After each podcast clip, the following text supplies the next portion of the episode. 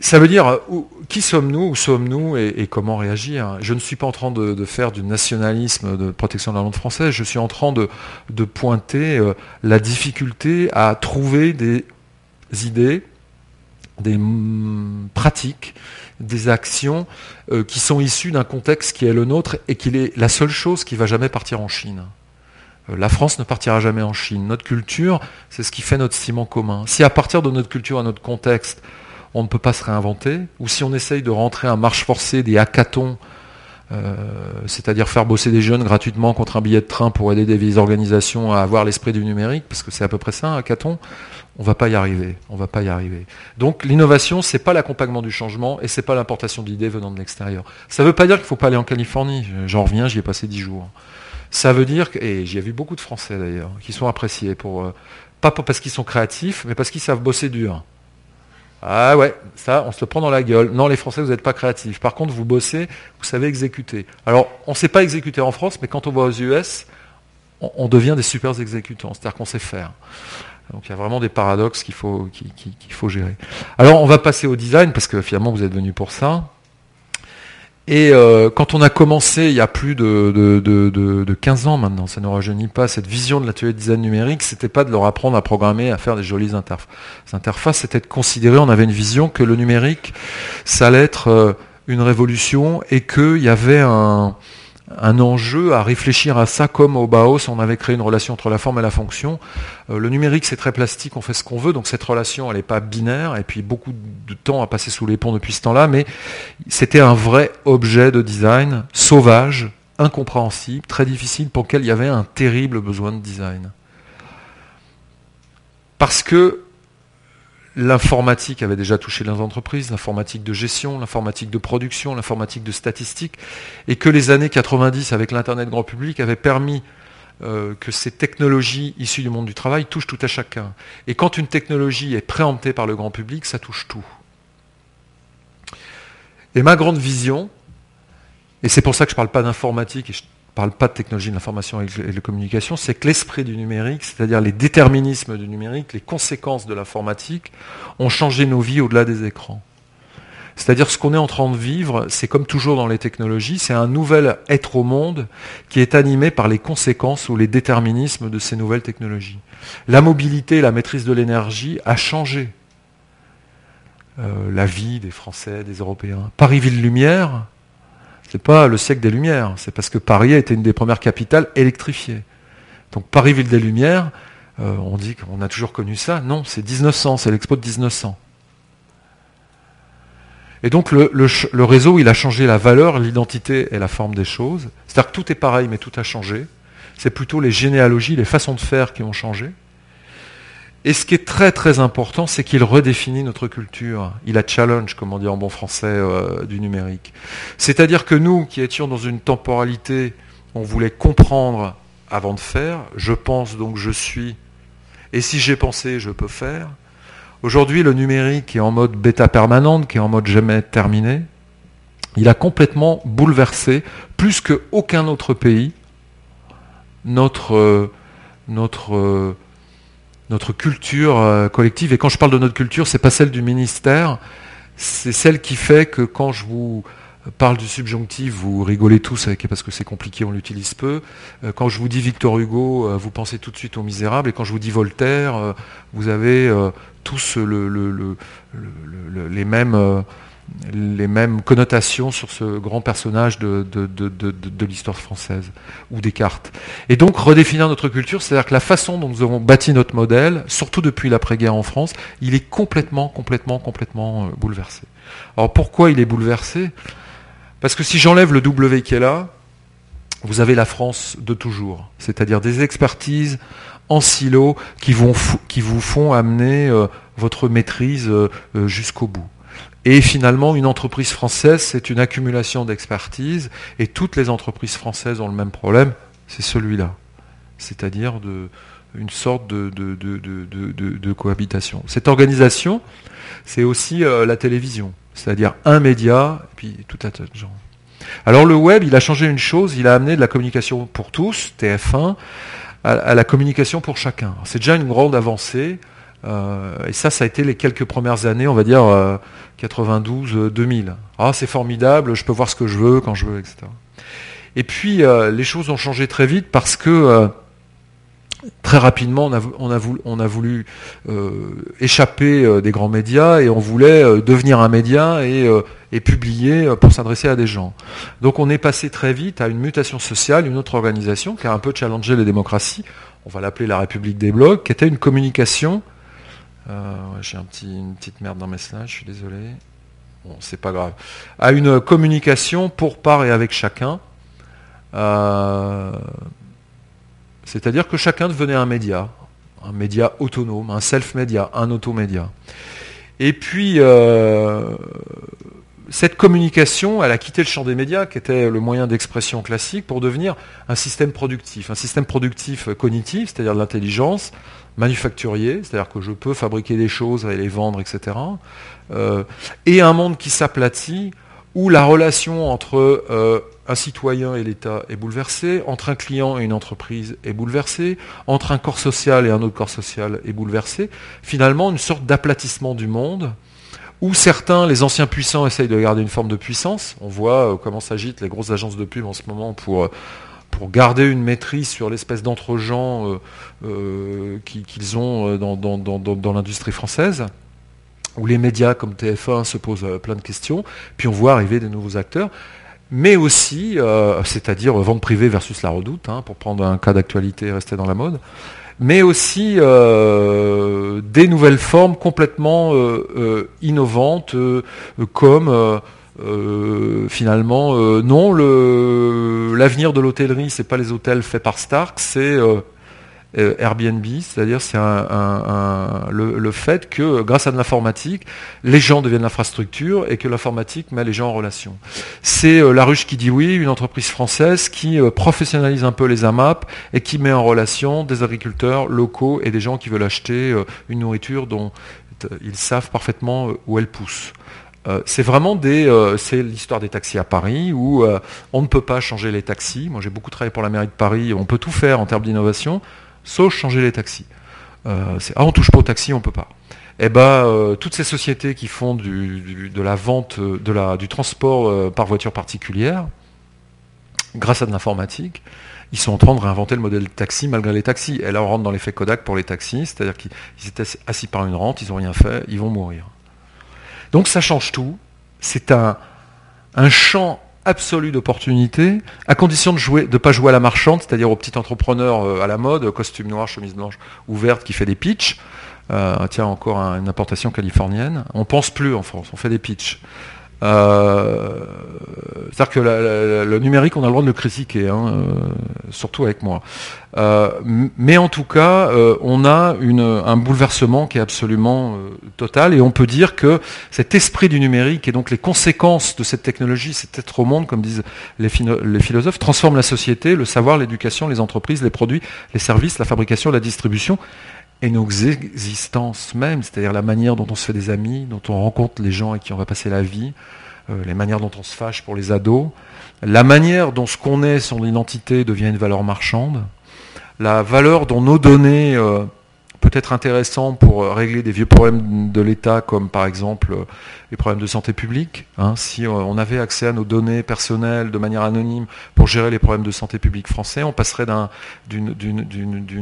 système de santé français qui est basé sur la curation à un système, un système de prévention.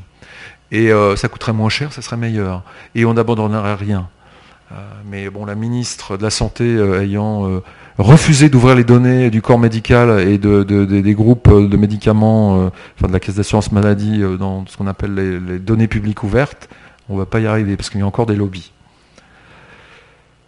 Et si ce diagnostic est partagé, les réponses sont parfois littérales, idéologiques ou hors contexte, c'est ce que je vous expliquais, c'est-à-dire littéral, c'est oui, je pitch donc je suis, c'est un peu le Descartes d'aujourd'hui.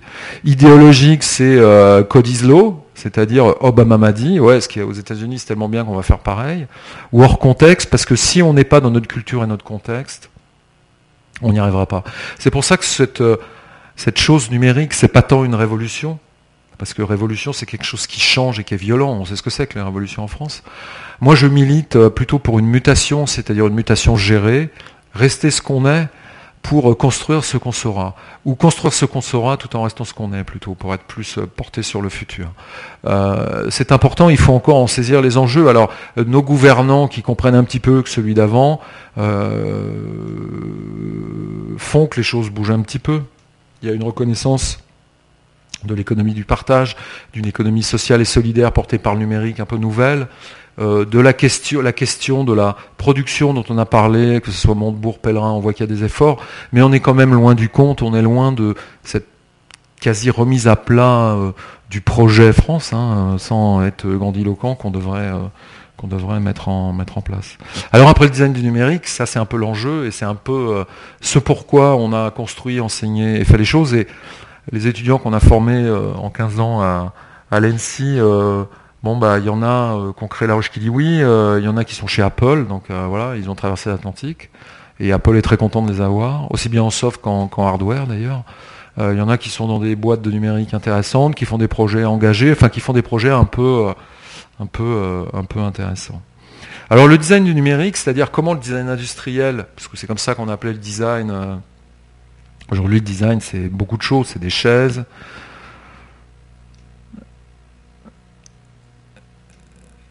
Disons, c'est euh, voilà, usine nouvelle versus euh, LDECO. Bon, le design, c'est un paysage. Euh, c'est plutôt ma vision. Il y a un design auteur. C'est le design d'une forme d'expérimentation, de regard sur le monde critique. je pourrais citer Mathieu Lehanner ou, ou Nathalie Crasset, par exemple. c'est les nouveaux décorateurs, et ça n'a pas de.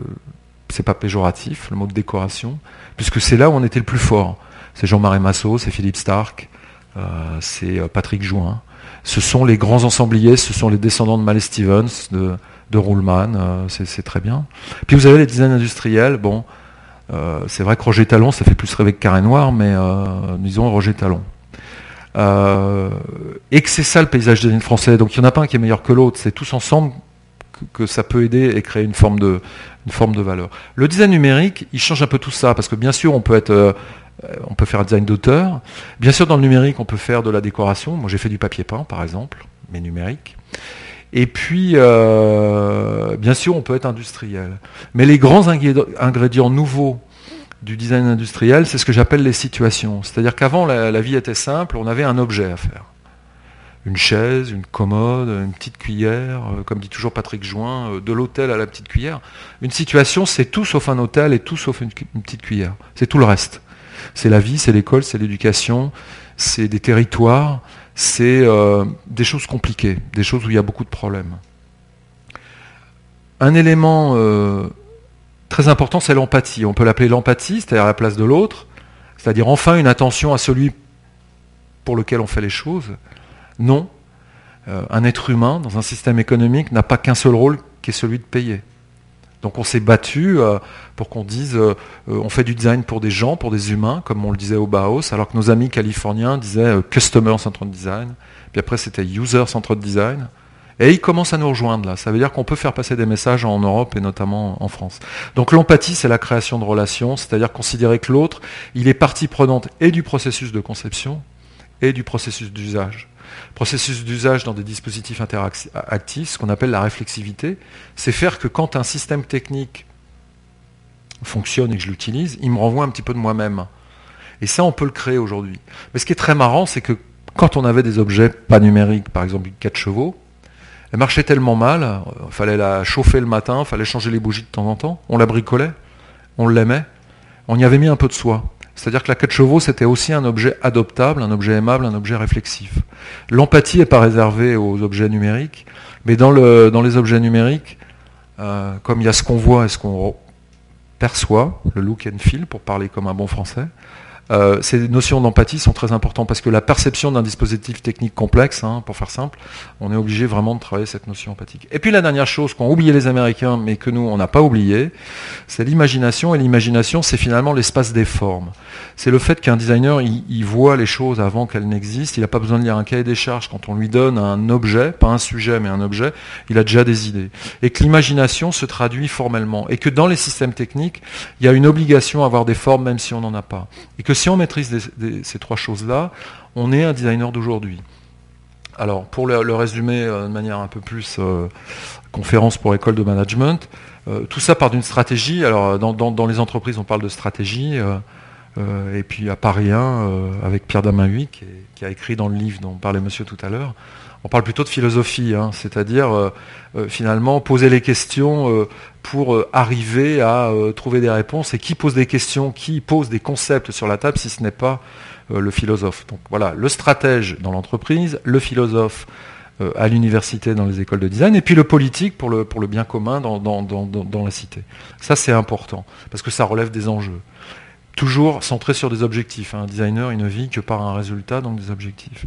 Donc ensuite, on maîtrise ces situations, ces interactions, ces représentations, c'est-à-dire un contexte, et on pourrait même parler d'un hyper-contexte dans le cas du numérique, parce qu'il y a une décorrélation entre finalement temps, espace et événement. Je suis là, je, fais autre chose et je régis des, événements qui peuvent être autour de moi ou, beaucoup plus loin. Donc je préfère parler d'hypercontexte, des technologies, des fonctions, il y en a toujours, comme dans le vieux design, et puis de l'imprévu. Parce que par exemple, quand on travaille, je vous montrerai des exemples, quand, on travaille sur la ville, on sait très bien que la ville, la ville européenne, telle que l'ont défini les grands architectes de, de Boulet, Le Doux à Haussmann en passant par Auguste Perret, c'est un endroit français où on se repère, mais c'est aussi un endroit où on se perd, parce qu'on a des strates. Voilà, dans le Marais, on se perd, sur les boulevards haussmanniens, on se repère. Et une ville européenne, dont Paris est, le modèle, hein, qui a été copié partout, c'est euh, finalement la bonne gestion de l'imprévu. Euh, les interactions, bah, c'est la relation, j'en ai parlé, la réflexivité, c'est-à-dire ces boucles, l'empathie, et puis les personnes. Les représentations, c'est l'imagination, les perceptions, la visualisation et les formes. Tout ça pour un objectif qui est de traduire ça dans des produits et services c'est-à-dire voir, désirer, pratique. Pratiquer. Euh, je n'ai pas parlé d'usage, je parle de pratique. Je vais faire mon Bernard Stiegler de base, mais je préfère des objets dont on peut créer sa propre pratique qu'un objet dont on a déterminé l'usage au préalable. C'est-à-dire comme la 4 chevaux, il faut pouvoir aimer les objets. Comme dit Damien Huyghe, euh, un objet, euh, on l'adopte plus qu'on se l'approprie. L'approprie, c'est vouloir le posséder. L'adopter, c'est en faire une partie de soi, une extension de soi-même. Et c'est ça les bons produits qu'on aime finalement. Euh, et euh, quand je parle de finalité, vous voyez, j'ai pas dit design de service, produit, etc. Parce que dans le numérique, vous travaillez pour la ville, pour des objets, pour des services, tout est mêlé. Donc le design de service, qui est un truc, qui a une mauvaise réponse à un bon diagnostic, euh, qui prétendrait qu'on peut administrer une chaîne invisible d'événements sans les formes et les représentations qui y sont associées, c'est une hérésie, c'est criminel en termes d'école. Parce que dans les écoles allemandes, par exemple, ils n'apprennent pas à dessiner, ils n'apprennent pas à faire des interfaces, ils n'apprennent pas à faire des objets, ils apprennent à faire du design de service. Le service contemporain, c'est l'hybridation de tout ce qu'on a à notre disposition, que ce soit de la matière, textile, parle des vêtements intelligents, euh, les villes, euh, les objets qui vous parlent de santé, qui parlent de votre sport, etc. Donc il faut savoir à peu près euh, tout maîtriser. Finalement, le design aujourd'hui, c'est l'écart entre l'écart et le lien Hein, c'est-à-dire l'écart, c'est un constat, le lien, c'est la réponse entre les technologies, les hommes et les pratiques. C'est-à-dire c'est une sorte de chaînon manquant dans la manière dont on fait les choses en France. Vous avez les grands ingénieurs qui font des grands systèmes, puis vous avez les grands marketeurs qui les vendent, mais entre les deux, s'il n'y a pas de design, ça marche pas. D'autant plus que euh, grâce à Apple et BlackBerry, la notion très classique qui était, je vous en ai parlé tout à l'heure, on fait d'abord des technologies pour l'entreprise, puis ensuite les technologies dégradées vont pour le grand public. Tout ça, ça a explosé. Et c'est ça qui change tout. C'est qu'aujourd'hui, les technologies sont d'abord appropriées par le grand public et ensuite vont dans les entreprises. Et dans un pays comme la France où on a pu de grands groupes industriels qui sait parler au grand public, oui, on fait des TGV, oui, on fait des Airbus, mais euh, on n'achète pas un Airbus tous les jours pour rentrer chez soi. Euh, par contre, on n'a plus de Sagem téléphone, on n'a plus d'Alcatel téléphone. Oui, on a Hermès, L'Oréal, ok, mais euh, dans les produits industriels, techniques, manufacturés, on n'a personne. Alors, on a Parrot, on a WeSings. Euh, ok, super. Il y, a des, nouveaux acteurs qui représentent bien ce nouveau monde et ces, champs d'optimisme. Mais un pays qui perd le grand public, et c'est là la revanche des, externalités, c'est-à-dire les externalités, c'était nous, c'était le design eh ben c'est un pays qui n'arrive pas à innover. Et cette petite phrase toute simple, pour l'expliquer à un ministre, cher Arnaud, pour l'expliquer à un ministre délégué, cher Fleur, ou alors Rolly Filippetti, j'en parle même pas parce que j'ai renoncé, mais euh, tout le chemin qu'on a à faire, c'est celui-là. C'est-à-dire que toucher le grand public, c'est-à-dire le désir, c'est donc la création, c'est donc le design, c'est donc changer la manière dont les entreprises pensent et font des produits. Et quand vous regardez Wissings, Parrot, Sculteo, enfin tous les champions un peu français nouveaux, c'est pas du tout comme chez L'Oréal ou comme chez Alcatel ou comme chez Sagem ou comme chez Seb. C'est beaucoup plus numérique dans l'esprit. C'est des entreprises, 500 euh, personnes pour Parrot, qui sont quasiment euh, des sortes de, de start-up. Mais par-delà ces exemples-là, ce qui est important, et encore plus dans le numérique, c'est, euh, pour reprendre la question du début, quels seront demain les objets qui parleront de nous euh, et feront ce sentiment d'appartenance qui fait que quand je vous dis 4 chevaux, alors vous êtes peut-être un peu jeunes tous, donc je vais dire Twingo peut-être, la voiture des étudiants, euh, vous dites ah oui la voiture, ma première voiture, pas chère, etc. sauf que la Twingo marche tout le temps, la 4 chevaux c'était plus compliqué. C'est-à-dire quel est l'Opinel de demain si on fabrique plus rien? Et au-delà de ça, les objets industriels, les objets du quotidien, ces objets qu'on ne voit plus, ils font partie d'une culture au même titre que l'architecture, le cinéma, les livres ou la mode. C'est pour ça que je disais que euh, Aurélie Filippetti, j'arriverai pas à la convaincre, parce que au ministère de la Culture, les, designs d'auteurs, on les garde un petit peu, on les achète parfois. Euh, les designs de décorateurs, on les achète parfois. Euh, mais les designs industriels qui vont signer les véritables objets du quotidien, on, on les achète jamais. Et c'est pas grave parce que les objets, ils n'ont pas vocation à finir dans les musées. Il vaut mieux se souvenir de la 4 chevaux. Et quand on la voit euh, dans les réserves des arts et métiers, on se dit ah c'était la voiture de mon père, sa première voiture. Quand je suis né, euh, ma mère a fait un tonneau avec parce qu'elle tenait pas la route. C'est pour ça que je suis comme je suis. Hein, désolé. Voilà, ça crée des légendes familiales. Mais demain, dans une Toyota euh, Prius, les légendes ne seront pas la même, même si elle est fabriquée en France. C'est-à-dire que la production, ça crée des formes de symbolique, ça crée ce qu'on appelle en, très bon français le soft power, c'est-à-dire, encore une fois, le fait que les externalités sont aussi une forme de pouvoir et que ce, de dont ce, dont on se gauze tout le temps, la fameuse French Touch, c'est une légende, c'est fini. Euh, la créativité des ingénieurs français, c'est le 19e siècle. C'est ce qu'ont fait les trois expos universels. Mais euh, la créativité du design français à l'international, ok, chez les Italiens, Masso, Stark, euh, euh, Joint, super. Mais l'automobile, bof. Euh, les téléphones, bof. les télévisions, bof, etc. Et ça passe aussi par ça, l'expression de la culture d'un pays. Quand les bus de Paris, puisqu'on est à Paris, on est tous parisiens peut-être, sont passés des bus Renault faits sur mesure pour Paris, et étaient vendus dans le monde entier, on dit Ah, ils ont les bus de Paris. Aujourd'hui, vous avez un busman standard européen que vous avez dans toutes les villes moyennes euh, d'Europe. Les villes millionnaires, comme on les appelle. Et donc Paris a les mêmes bus que les villes de 1 million d'habitants. Alors que Londres se bat pour garder son. Eh ben, ces petites choses, c'est aussi puissant que la Tour Eiffel. Imaginez Paris sans la Tour Eiffel, impossible. Eh ben, Paris sans ses bus, pour moi, c'était pas possible. Un combat que j'ai mené, que j'ai perdu. Bon, c'est pas grave. Mais c'est la même chose. C'est comme les taxis londoniens ou les taxis noir verre de Lisbonne. L'Europe leur a dit vous les peignez en beige parce que c'est comme ça. Alors les Portugais obéissants, ils n'ont pas les taxis en beige. Puis à un moment, ils se sont dit mais attends, qui on est? On est on est portugais. Et les mecs, ils repeignent les taxis en noir et vert. Et ces choses-là, comme les fontaines Wallace à Paris, c'est ce qui fait l'identité des villes. Et, l'identité, c'est ce sentiment d'appartenance, c'est-à-dire ce qui nous rassemble et nous singularise. Donc c'est important pour le bien commun, pour le commun, comme on dit. Donc l'objet est, un, est une culture comme les autres, et pour que le, design avance, il faut vraiment le considérer comme ça. Alors les designers en sont convaincus, hein, mais euh, pas, forcément, pas forcément tout le temps. Finalement, c'est marier euh, deux atouts, ces tensions historiques françaises, la technique triomphante, le techno-push, le plateau de Saclay, le CEA, l'INRIA et Airbus, vraiment les grands ingénieurs qui savent faire des trucs, et puis euh, les commodes de Jacob, les, meubles du château de Versailles. C'est une tension, mais c'est des atouts sauf que c'est un tout petit peu plus compliqué que ça, parce que en France, ce qui dirige un peu tout, ce qui dirige le monde des médias, le monde de la... Moi j'ai bossé 10 ans pour Renault, j'avais l'impression que Renault était une filiale de Publicis, c'est pas l'inverse.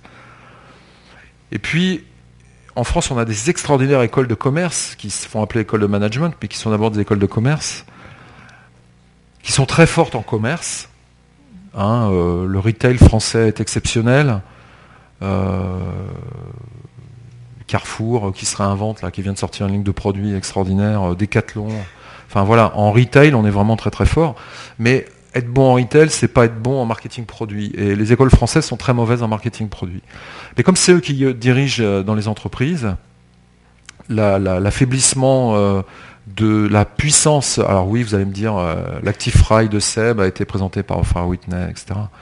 Et je vous répondrai que l'actif Fry, c'est une chercheuse de Seb qui a bossé là-dessus pendant dix ans, que personne n'écoutait, puis un jour, c'est passé, et que c'est comme tous les vraies innovations, c'est porté par l'envie de quelqu'un comme la Twingo, euh, comme la Renault de Capture qui vient de sortir. C'est pas une histoire de planification et de chef de produit marketing. C'est vraiment euh, au départ des, hackers et des corsaires dans l'entreprise. En tout cas, les entreprises françaises, elles sont pas tellement dans la tension euh, émotion, art de vivre, force et technologie, maîtrise, force et grande qualité des écoles de tech françaises qui sont très bonnes. Les entreprises, elles sont plutôt portées par la communication et le commerce, et donc pas par la production, ni par, euh, euh, disons, l'insertion des objets dans un champ de, dans un champ de culture. Donc pour, euh, pour avancer quasiment terminé, vous avez peut-être compris, j'espère que la question du, design, elle n'est pas tant d'être un spécialiste du beau, elle est plutôt de répondre à des questions complexes et avec le numérique parce qu'on n'a pas le choix, c'est-à-dire comment va-t-on vivre demain, quels seront les nouveaux usages et pratiques, quels seront nos comportements sociaux, quelles seront les formes de valeur.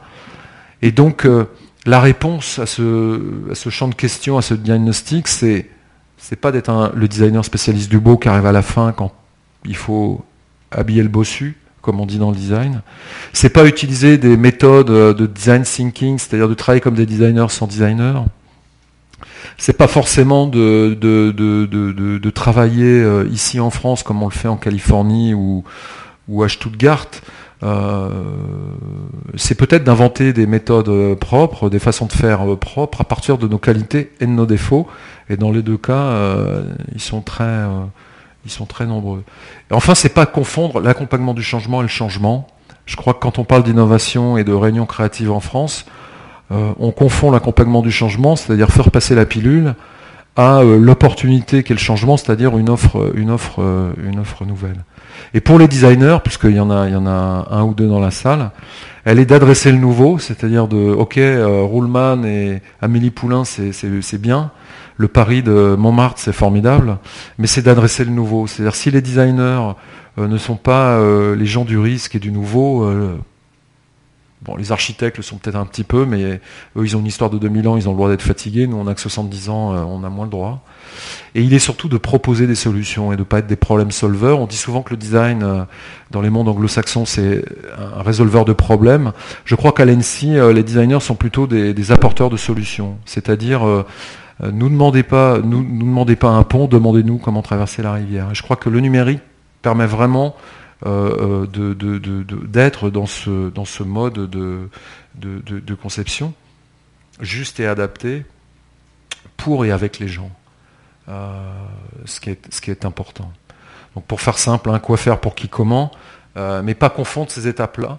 Et souvent dans le design, parce que euh, on, confond des actions tactiques, je suis un spécialiste de l'interface, je suis un spécialiste du design participatif, avec les vraies questions qu'on nous pose. C'est-à-dire si le design veut grandir, il faut qu'il aille dans des champs plus stratégiques, plus politiques, plus philosophiques, sans avoir peur de ces mots-là, et pas de rester le spécialiste de celui qui sait faire du, du, web design. Finalement, c'est d'arriver à marier deux figures, euh, Charlotte Perriand, parce que dans l'histoire du design, il y a des femmes aussi, et à l'ENSI, dans le numérique, c'est plutôt des jeunes femmes qui sortent de l'école que des jeunes messieurs. Et puis Gustave Eiffel, qui est vraiment peut-être l'ingénieur français euh, le plus fou, puisqu'il était admis à Polytechnique, il a fait Centrale. Euh, pendant un an, il a été ingénieur d'exécution, il a fait le pont sur Bordeaux, il a dit merde à son patron, il a créé une boîte, il a construit des ponts partout dans le monde. Puis quand il a fait la tour Eiffel, il a senti que son objet technique, un peu fou, il n'allait pas passer, et donc il a travaillé avec un architecte. Et puis à la fin de sa vie, comme il en avait marre d'être entrepreneur, il est devenu scientifique. C'est-à-dire qu'il a fait de la recherche. Donc un peu tout à l'envers, on n'est pas de la science vers le marché, lui il a fait du marché vers la science.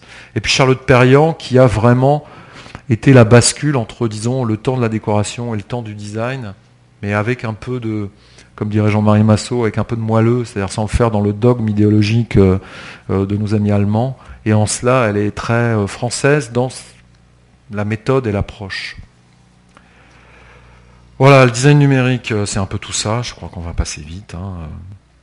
Et pour finir par notre ami Marius Vachon du rapport euh, sur euh, la crise industrielle. Mettons de l'art dans tout ce que nous faisons et élevons notre imagination, c'est bien l'enjeu. Euh, il y a une définition du design que j'adore, hein, c'est le beau, le juste, et le juste, je l'ai mis deux fois tellement je l'aime, et le bien au-delà de la seule nécessité. Non, le design, c'est pas simplement des choses utiles. Et finalement, cette quête du beau et du juste et du bien au-delà de la nécessité, c'est pas tellement une affaire de design, c'est essentiellement la quête de l'homme sur Terre. Donc je crois que c'est euh, deux choses qu'on peut, euh, qu'on peut euh, confondre.